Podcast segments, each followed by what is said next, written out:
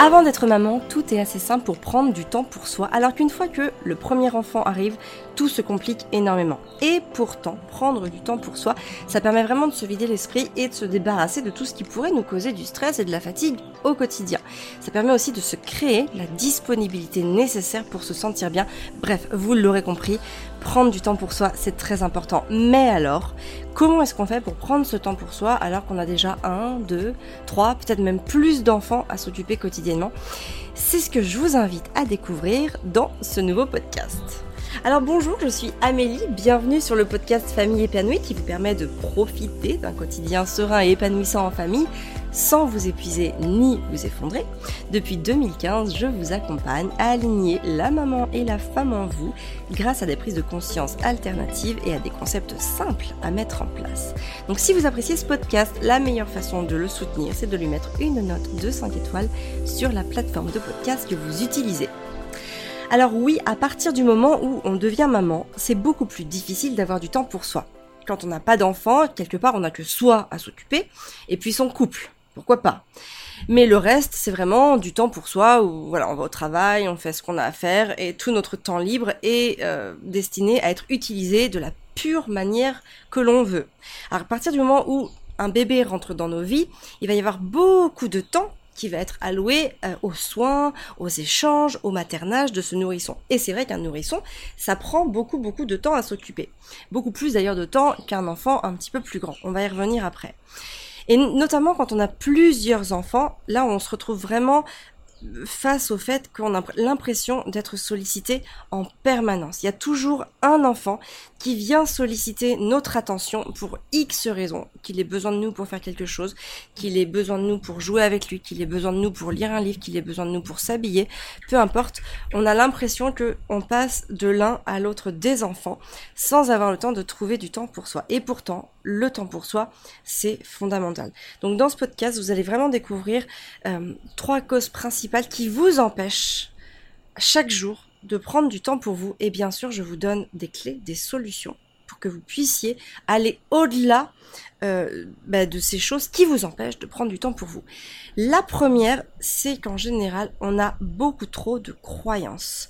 Moi, par exemple, lorsque j'ai voulu mettre en place un Miracle Morning, j'avais énormément de croyances sur le fait que je ne pouvais pas mettre en place mon Miracle Morning.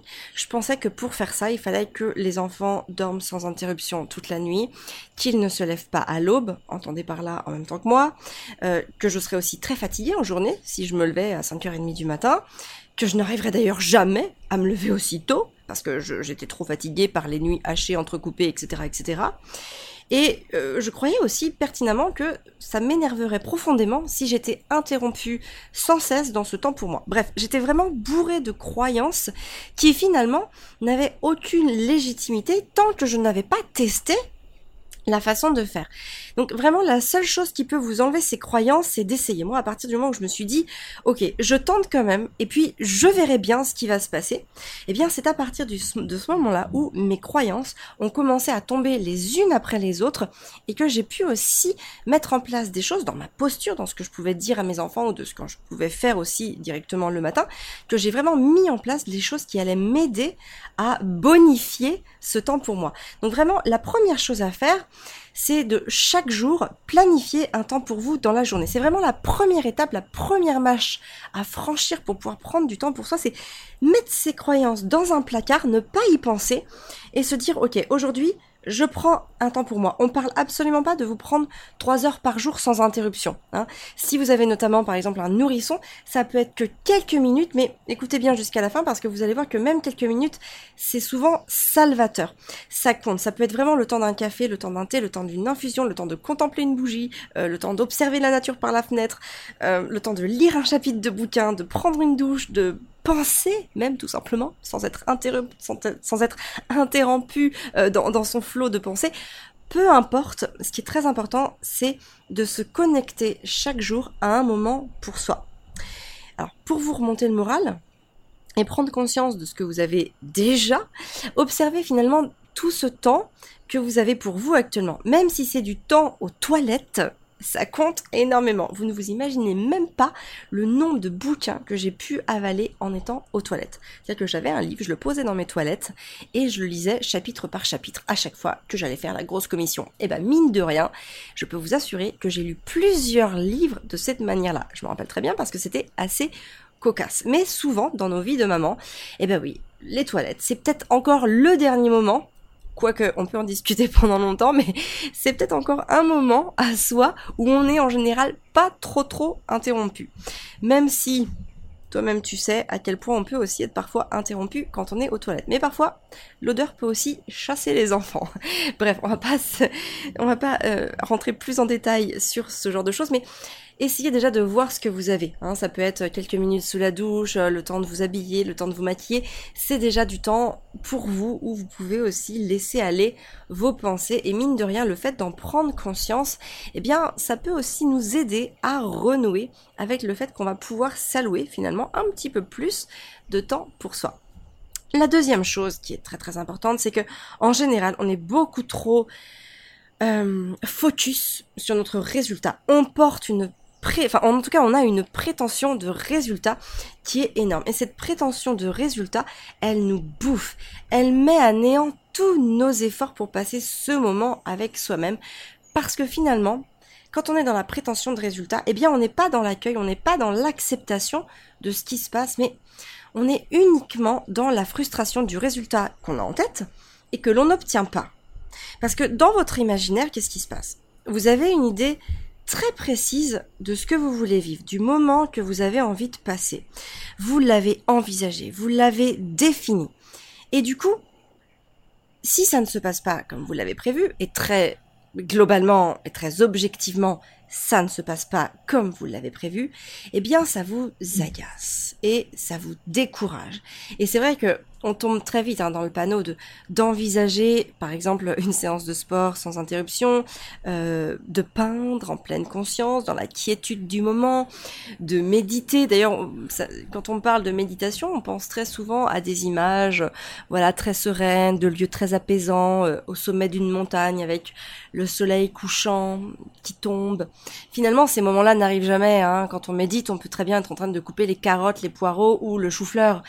Donc évidemment, ça nous déconnecte de l'image que l'on se fait de certaines choses. Et pourtant, quand on est parent, il faut bien avoir conscience que oui, c'est plus compliqué.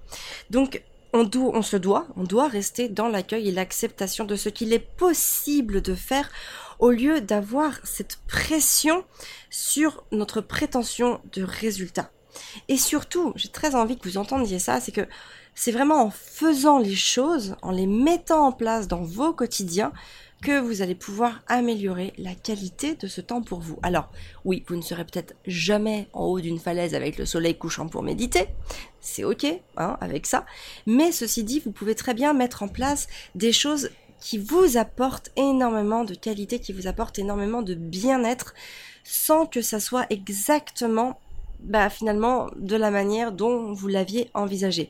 Vous allez vraiment vous rendre compte qu'en mettant les choses en place, il va y avoir plein de choses qui vont se passer, des choses qui vont être plutôt cool, des choses qui vont être moins cool, mais que finalement, à travers tout ça, vous allez pouvoir prendre ce qui vous intéresse et laisser de côté ce qui vous déplaît. Et qu'au fil du temps, plus vous allez pratiquer, notamment ce temps pour vous, plus vous allez pouvoir l'affiner et le corréler à vos besoins en le décorrélant, pour cette fois-ci, de toute notion de perfection. Et enfin, la troisième chose qu'on a tendance à faire et qui nous bloque dans le fait de prendre du temps pour soi, c'est qu'on va attendre que toutes les étoiles s'alignent. Alors, j'aime bien cette expression parce que elle est très parlante et que on l'utilise souvent pour se dire j'attends que toutes les étoiles soient alignées pour pouvoir faire quelque chose, et ça résume tout à fait le prisme de la perfection qu'on a au-dessus de nous en permanence. Mais le vrai problème, c'est que comme rien n'est jamais parfait, eh bien on a beaucoup de mal à passer à l'action. Et moi aussi, j'avais vraiment beaucoup de mal à passer à l'action, que ce soit avec le sport, avec le Miracle Morning et même avec la méditation. Et en fait, à force d'être frustrée en permanence sur ce que je ne faisais pas, il y a un moment, je me suis dit, il vaut mieux que j'essaye, et puis on verra. Et finalement, c'est vraiment en faisant que j'ai pu apporter tous les axes d'amélioration. J'en ai parlé dans le podcast numéro 49 qui s'appelle « Comment attirer le bonheur à soi ». Et j'ai dit cette phrase qui est très très importante, qui est vraiment à graver au fer rouge, dans vos carnets, sur votre frigo, sur votre table de nuit, peu importe. Mais c'est pas nécessaire d'avoir des moments qui soient extraordinaires ou qui soient parfaits. Il suffit juste que ces moments soient fréquents. Et en fait, ça, vous pouvez l'adapter à absolument tout. Ça peut être les moments que vous allez passer avec vos enfants, les moments pour votre couple, et bien sûr, les moments pour vous. Et vraiment, peut-être que vous vous attendez que pour peindre, ou pour tricoter, ou pour bricoler, il faut que vous soyez tranquille, sans vos enfants, que vous ayez 3 heures devant vous pour avoir le temps de vous investir. Moi, je vous invite vraiment à faire les choses, même si vous avez vos enfants à côté de vous. Et peut-être que ça va vraiment vous saouler et que vous allez vous rendre compte que vos enfants, ils ne doivent plus être avec vous. Donc, vous devez faire ces choses-là pendant qu'ils sont à l'école, pendant qu'ils sont chez la nounou, pendant qu'ils sont avec votre conjoint, pendant qu'ils sont gardés par vos grands-parents, enfin par vos parents ou peu importe, etc. Peut-être aussi que vous allez vous rendre compte que vous pouvez donner aussi 2-3 pinceaux à votre enfant et qu'il va peindre avec vous et que vous allez kiffer le moment, peut-être que vous allez pouvoir lui donner un râteau, une pelle, peu importe, que vous allez pouvoir lui donner quelque chose et que finalement vous allez discuter, que vous allez passer un super temps de qualité avec votre enfant et que ce sera aussi très bien comme ça. En fait, vous pouvez pas savoir comment ça va se passer, mais j'ai envie de dire que il faut que vous puissiez vous offrir la possibilité de passer ce moment-là, parce que il y a juste une chance extraordinaire pour qu'il soit comme vous en aviez besoin et que si vous ne le faites pas, vous passez à côté de cette opportunité pour vous. Alors oui, retenez que plus les enfants sont petits, moins ce sera possible de débloquer de grands moments pour vous. Mais ce n'est absolument jamais impossible. Vous savez, c'est un petit peu comme une langue vivante. Pour pas l'oublier, il faut toujours pratiquer un petit peu, sinon on commence à oublier quelques mots, au bout de quelques semaines, au bout de quelques mois, plutôt peut-être même au bout de quelques années. Et puis un jour, on parle plus du tout cette langue. Je pensais même pas que c'était possible, c'est quand j'ai lu le livre Vendu de Zana Musette. En fait, c'est Nadia, la petite sœur de Zana, a passé tellement de temps au Yémen qu'au bout de 10 ans, elle a oublié sa langue natale qui était l'anglais. C'est-à-dire qu'elle ne sait même plus parler anglais. Elle parle uniquement yéménite. Parce qu'elle s'est retrouvée isolée et qu'elle n'avait personne avec qui pratiquer cette langue. Eh bien, c'est exactement pareil pour nous. Si on oublie de prendre du temps pour soi, on va finir par se déconnecter entièrement de soi.